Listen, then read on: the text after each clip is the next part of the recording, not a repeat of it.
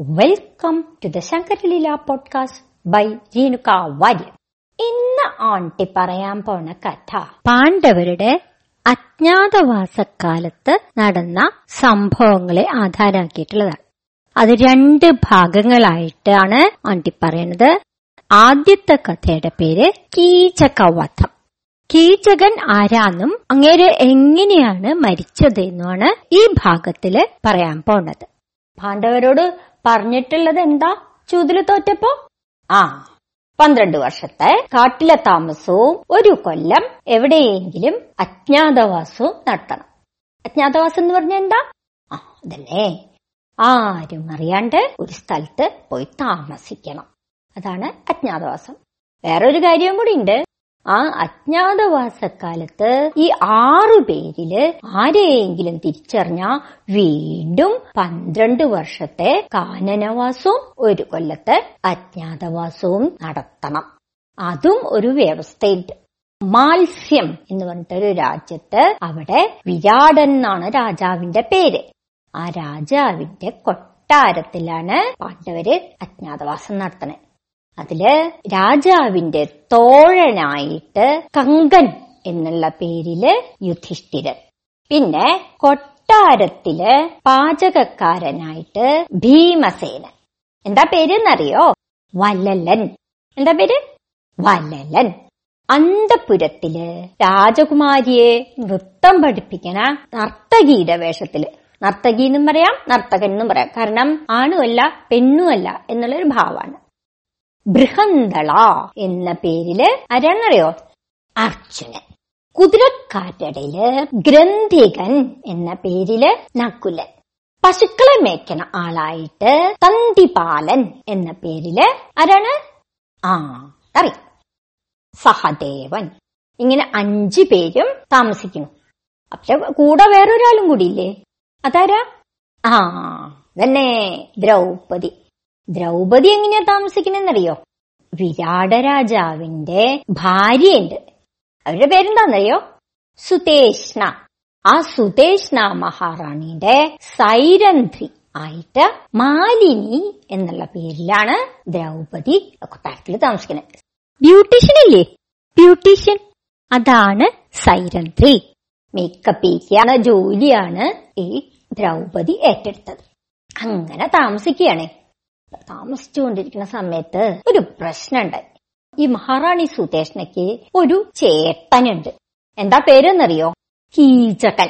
അങ്ങേക്ക് സ്വന്തമായിട്ട് രാജ്യമൊന്നും ഇല്ലാത്തോണ്ടേ. വിരാട രാജാവിന്റെ സേനാപതിയായിട്ട് ജോലി ചെയ്യണം ചെയ്യണം. അതിശക്തനാണ് കേട്ടോ. ഈ കീചകൻ ഉള്ളത് കൊണ്ട് ഈ മത്സ്യരാജ്യം വളരെ സുരക്ഷിതാണ് അതുകൊണ്ട് തന്നെ ഈ കീചകനെ പിണക്കാൻ രാജാവിന് ഒട്ടും ഇഷ്ടമല്ല. എന്ത് പറഞ്ഞാലും അനുസരിച്ച് നിൽക്കും. ആ അഹങ്കാരം കീചകനും ഉണ്ട് ഉള്ള തോന്നിവാസങ്ങൾ മുഴുവൻ അദ്ദേഹം കാണിക്കും. പക്ഷെ മഹാരാജാവ് മഹാറാണി ഒന്നും പറയില്ല. കാരണം എന്താ? അതന്നെ. കീചകം കാരനാണ് രാജ്യം വളരെ സുരക്ഷിതമായിട്ട് നിൽക്കണേ. അങ്ങനെ ഇരിക്കണ കാലത്ത് ഈ കീചകൻ മാലിനിയെ കണ്ടു. മാലിനി ആരാ? ദ്രൗപദി. മഹാറാണിയുടെ കൊട്ടാരത്തിൽ എങ്ങനെ താമസിക്കണേ? സൈരന്ധ്രിയായിട്ട് ദ്രൗപതിയെ കണ്ടപ്പോ കീചകന് ഭയങ്കര ഇഷ്ടായിട്ടോ? കീചകൻ ദ്രൗപതിയുടെ അടുത്ത് ചെന്ന് പറഞ്ഞു മാലിനി എനിക്ക് നിന്നെ വളരെ ഇഷ്ടാ. എനിക്ക് എന്നെ കല്യാണം കഴിക്കാൻ പറ്റുമോ ദ്രൗപതി പറഞ്ഞു അയ്യോ എനിക്ക് അഞ്ച് ഗന്ധർവ ഭർത്താക്കന്മാരുണ്ട്. അവരെ വിട്ടിട്ട് ഞാൻ എങ്ങനെയാ അങ്ങേ കല്യാണം കഴിക്കുക? അത് പറ്റില്ലല്ലോ. അപ്പൊ കീചകൻ പറഞ്ഞു അത് സാരില്ല ഇനി എന്നെ കല്യാണം കഴിച്ചേക്ക്. അവരൊന്നും അറിയാൻ പോണില്ലെന്നേ. അപ്പൊ ദ്രൗപദി പറഞ്ഞു അയ്യോ ഞാൻ വിശ്വാസവഞ്ചന കാണിക്കില്ല. ഞാൻ ഈ അഞ്ചു പേരുടെ കൂടെ മാത്രമേ ജീവിക്കുള്ളൂ എന്ന് ശപഥം ചെയ്തിട്ടുണ്ട്. അതുകൊണ്ട് അങ്ങ് എന്നെ വെറുതെ വിട്ടേക്കും. ആഹാ അങ്ങനെയാണോ ശരി കാണിച്ചോളാം എന്ന് പറഞ്ഞ് അവിടുന്ന് പോയി. സുതേഷ്ണ ഒരു ദിവസം ഈ ദ്രൗപതിയോട് പറഞ്ഞു മാലിനി കുറച്ച് മദ്യം കീചകന്റെ അടുത്തുനിന്ന് വാങ്ങിക്കൊണ്ടുവരൂ. ഇവർ അത്യാവശ്യം മദ്യപിക്കുകയൊക്കെ ചെയ്യും കേട്ടോ മഹാരാജാവും ചെയ്യും മഹാറാണിയും ഒക്കെ കുറേശ്ശെ മദ്യപിക്കും മദ്യം കൂടുതൽ ഉപയോഗിക്കാൻ എന്താരാ ആ കീചകൻ. കീചകന്റെ അടുത്ത് എപ്പോഴും മദ്യം കാണും. മഹാറാണിക്ക് അല്പം മദ്യം കഴിക്കണമെന്ന് തോന്നിയപ്പോ മാലിന്യെ പറഞ്ഞു വിട്ടു കീചകന്റെ അടുത്ത്. മഹാറാണിയല്ലേ? പറഞ്ഞാ കേൾക്കാതിരിക്കാൻ പറ്റുമോ കീചകൻ ഇങ്ങനെ പിന്നാലെ നടന്ന് ഉപദ്രവിക്കുന്നുണ്ടെന്നുള്ള കാര്യം ശരിക്കും മഹാറാണിക്ക് അറിയാം. എന്നാലും മിണ്ടാതിരിക്കുകയാണ്. കീചകനെ സന്തോഷിപ്പിക്കാനും കൂടി വേണ്ടിയാണ് മഹാറാണി അങ്ങനെ ദ്രൗപതിയെ വിട്ടതേ. അത് ദ്രൗപതിക്ക് അത്ര മനസ്സിലായിരുന്നില്ല. എന്നാലും മഹാറാണി പറഞ്ഞതല്ലേ ചെയ്യാതിരിക്കാൻ പറ്റില്ലല്ലോ എന്ന് വിചാരിച്ചിട്ട് കീചകന്റെ അടുത്തേക്ക് മദ്യം വാങ്ങാൻ ചെന്നു. അവിടെ ചെന്നപ്പോഴെന്താ കീചകൻ ഇങ്ങനെ പൊട്ടിച്ച് മാത്തനായിട്ട് ഇരിക്കണേ. ഈ മാലിനെ കണ്ടതും ആഹാ മാലിനിയോ. എനിക്ക് വലിയ സന്തോഷായിട്ടോ വാ നമുക്ക് ഒരുമിച്ച് സുഖിക്കാം. വാ മാലിനി. എന്ന് പറഞ്ഞിട്ട് ദ്രൗപതി കടന്നു പിടിക്കാൻ പോയി. ദ്രൗപതി വിടടാ വിട് വിട്. ഞാൻ പറഞ്ഞില്ലേ എനിക്ക് പറ്റില്ല എന്ന് വിട്ട് എന്നെ വിട്ട്. എന്ന് പറഞ്ഞ് മാലിനി കൊത്രയി ഓ ഈച്ചൻ വാഴി നീ കിടന്ന് കൊരയ്ക്കാതെടി. എന്റെ കയ്യിൽ നിന്ന് രക്ഷപ്പെടാനൊന്നും നിനക്ക് പറ്റില്ല. എത്ര കുടിച്ചാലും എന്റെ ശക്തിക്ക് ഒരു കുറവുമില്ല. ദ്രൗപതി അയ്യോ മഹാരാജാവ് മഹാരാജാവ് ചിത്രേ മഹാരാജാവ് എന്നെ ഒന്നും ചെയ്യില്ലടി. നീ ഒന്നും പേടിക്കണ്ട. വാഹ ദ്രൗപതിയെ പിന്നെയും പിടിക്കാൻ. അപ്പൊ ദ്രൗപതി പെട്ടെന്ന് അങ്ങോട്ട് കൊത്തറി ഇറങ്ങി ഓട്ടി ഊട്ടി നേരെ ചെന്ന് കയറിയത് എവിടേക്കാന്നറിയോ മഹാരാജാവിന്റെ സഭയിലേക്ക്. അവിടെ നോക്കിയപ്പോ എന്താ? മഹാരാജാവും കങ്കനും. ആരാ കങ്കൻ? യുധിഷ്ഠിരൻ. രണ്ടുപേരും കൂടി ഇരുന്ന് ചൂത് ദ്രൗപദി ഓടിച്ചെന്ന് മഹാരാജാവേ എന്നെ രക്ഷിക്കണേ എന്നെ രക്ഷിക്കണേ കീചകൻ എന്നെ ഉപദ്രവിക്കാൻ വരണേ എന്ന് പറഞ്ഞിട്ട് ഓടി അങ്ങോട്ട് ചെന്നു. പിന്നാലെ കീചകൻ ഓടി വന്നു. കീചകൻ ഓടി വാടി വള നിന്നോട് ഞാൻ പറഞ്ഞതല്ലേ? എന്ത് ചിട്ടാ നീ ഓടി വന്നേ? എന്റെ രക്ഷപ്പെടാൻ നീ വിചാരിച്ചോ? മണ്ടി എന്നൊക്കെ പറഞ്ഞിട്ട് ഇത്ര ദ്രൗപതിയുടെ മുടി ചുറ്റിപ്പിടിച്ച് വലിക്കാൻ പോവാ. ഈ ശബ്ദമൊക്കെ കേട്ടപ്പോ ഭീമസേനനും കുതിരപ്പന്തയിന്ന് പക്ഷെ പശുത്തൊഴുത്തിന്ന് സഹദേവനും ഒക്കെ ഓടി വന്നു. പക്ഷെ ഇവർക്ക് എന്തെങ്കിലും ചെയ്യാൻ പറ്റുമോ പിടിച്ചാ പോയില്ലേ കാര്യം? അപ്പൊ കങ്കൻ പറഞ്ഞു മഹാരാജാവേ ഇവിടെ വെച്ച് വേണ്ട. എന്തെങ്കിലും ചെയ്താ അബദ്ധാവും. രാജാവ് പറഞ്ഞു ഇജക വേണ്ട. ഇവിടെ ഒരു സഭയല്ലേ? ഈ സഭയിൽ വെച്ചിട്ട് ഇങ്ങനെ അക്രമം കാണിക്കണ്ട. നീ അവളെ വിട്ടേക്ക് പാവല്ലേ? പൊക്കോട്ടെ. എല്ലാവരും നോക്കി നിൽക്കല്ലേ? നാണക്കേടല്ലേ ഇത്? നമുക്ക് നമ്മുടേതായ ഒരു അഭിമാനമില്ലേ? എന്നൊക്കെ മഹാരാജാവ് പറഞ്ഞപ്പോ കീചകൻ എല്ലാവരെയൊക്കെ ഒന്ന് നോക്കി. ഉം ശരി. ഇപ്പൊ നീ പൊക്കോ. രക്ഷപ്പെട്ടു എന്ന് വിചാരിക്കൊന്നും വേണ്ട പക്ഷെ. ഞാൻ നിന്നെ എപ്പോഴെങ്കിലും എടുത്തോളാം എന്ന് പറഞ്ഞു അവിടുന്ന് കീചകൻ പോയി. ദ്രൗപതിക്ക് ആകെ സങ്കടമായിട്ട് അവർക്ക് എല്ലാവർക്കും സങ്കടമായി കഷ്ടം. ഇതിപ്പോ രണ്ടാമത്തെ പ്രാവശ്യമാണ് അപ്പൊ ആവുന്നത് ആദ്യത്തെ പ്രാവശ്യം എപ്പോഴായിരുന്നു?